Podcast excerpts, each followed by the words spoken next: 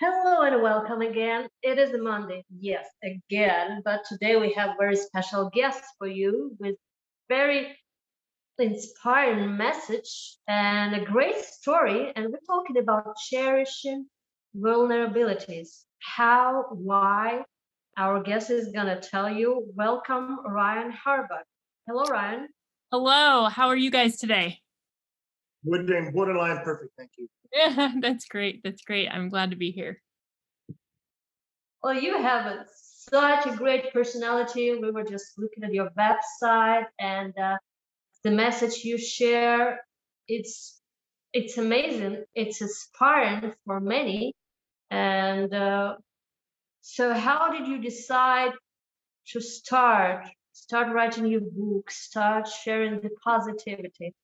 Yes, and I'm also curious as to tell me about the title of it. I want.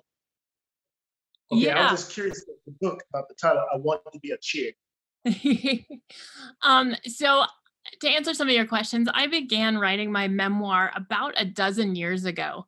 And at the time, I didn't really think about what I wanted to do with it. Um, I just started writing my stories and these stories that I had noticed that I was constantly sharing. At the time, I was working as a teacher and a swim coach, and I was around a lot of kids and teenagers, especially. And and so a lot of good life lesson types of stories I continually shared. And so I started writing some of them down um, without really an, a, a path to follow. Um, to be honest, the, my entire memoir I wrote out of order.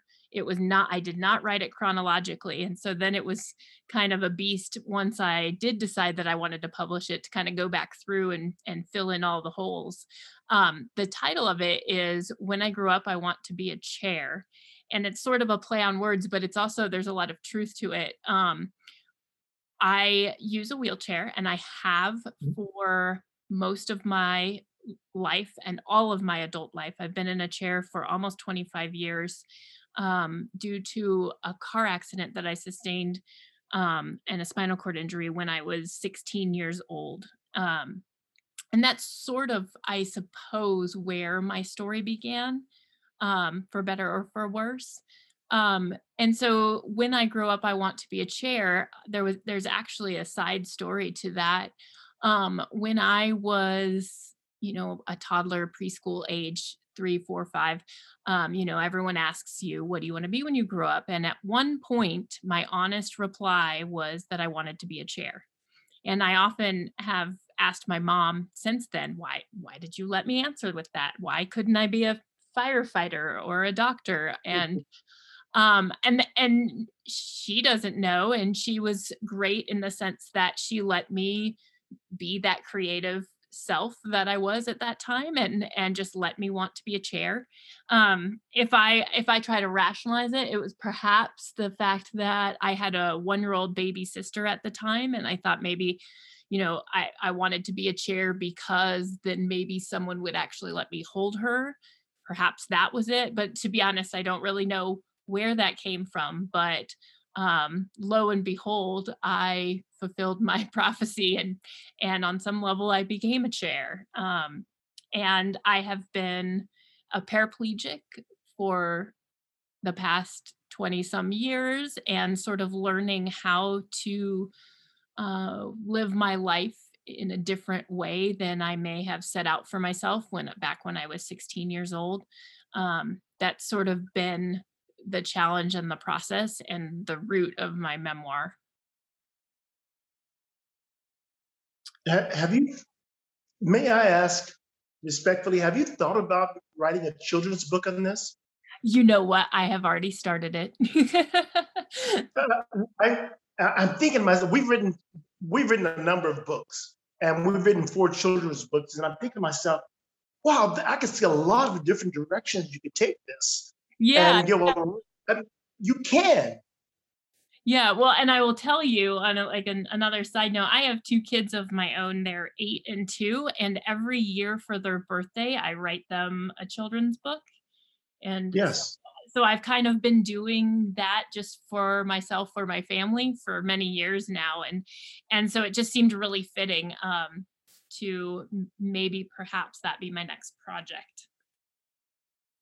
Do you do you do any speaking, Ryan?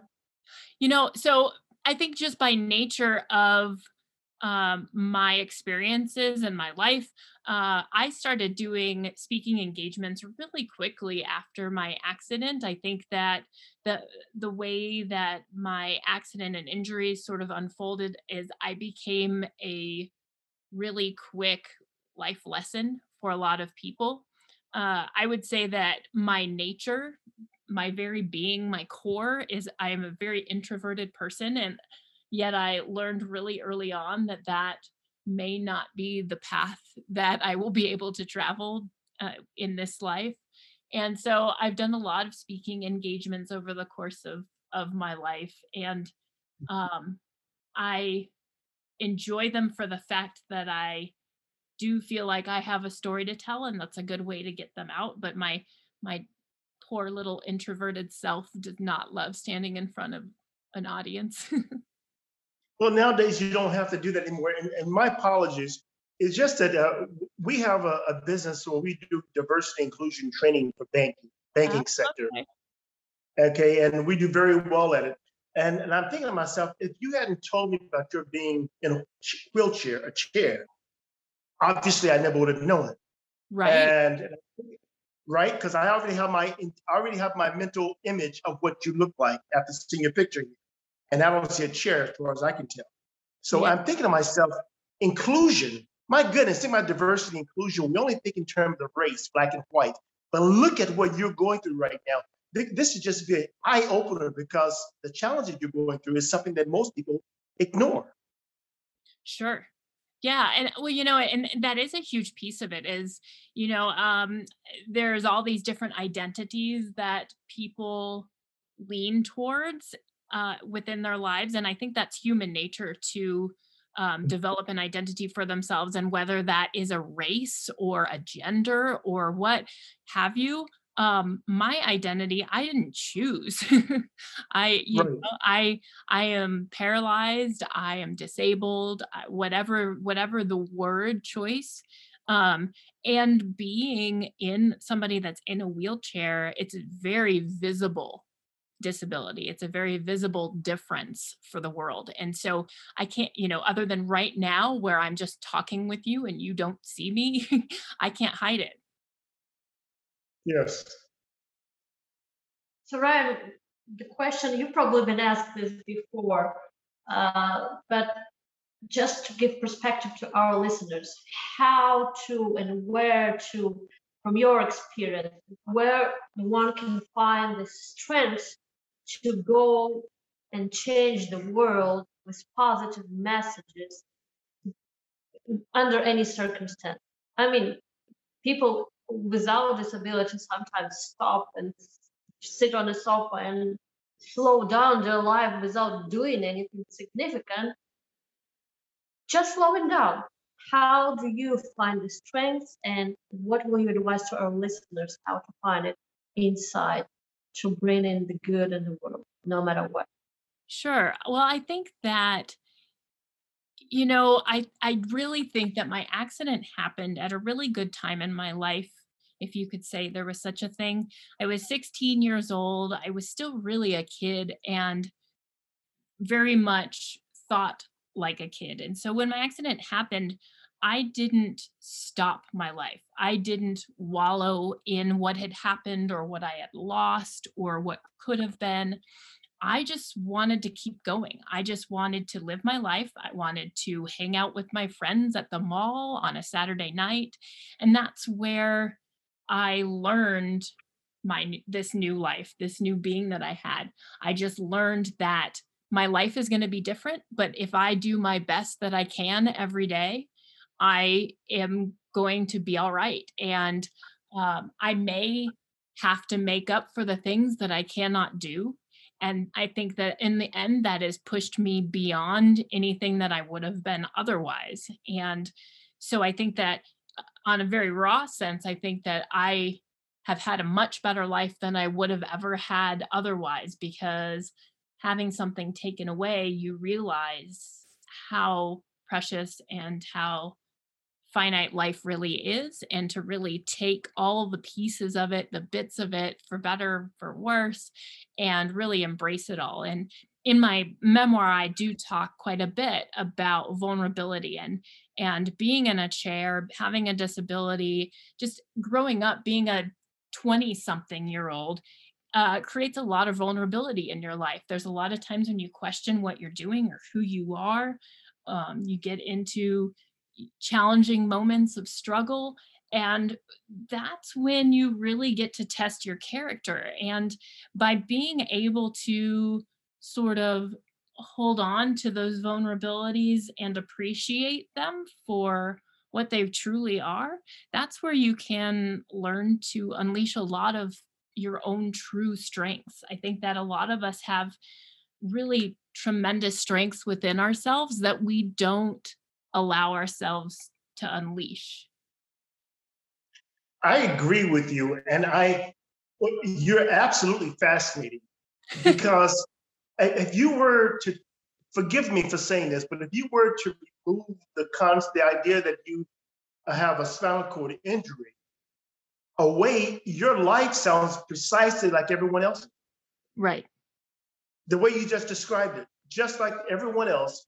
And most people don't have that inner drive, that inner ability to summon, like, I mean, they have it, but they don't, they don't, be, they're not able to readily call upon it like you did. Absolutely. And I think that, you know, for so many years, especially through my later teens and 20s, I tried so hard just to do everything that everybody else was doing, be the most normal person, the most mundane person that I could possibly be, just to try to keep up, to get back to that baseline of what I felt like I had lost. And then I think that, you know, when I really started putting together my stories and my memoir and sharing some of my ideas and lessons with others, I think that that's when I sort of realized that well, I am normal, but maybe I'm not as ordinary as I thought. And perhaps that I have learned or been touched with a different sort of life that has sort of opened doors for me that otherwise might have stayed closed. Well, I don't think you're ordinary at all. uh, not not at all. I, I'm thoroughly impressed. Thank you.